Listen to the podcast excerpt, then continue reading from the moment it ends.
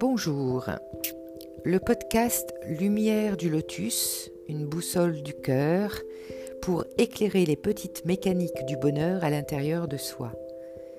Du quotidien au grand rendez-vous de la vie, comment cette philosophie du Sutra du Lotus, une philosophie profonde et légère, accompagne nos transformations personnelles témoignage d'une révolution humaine pour savourer encore mieux la vie là maintenant.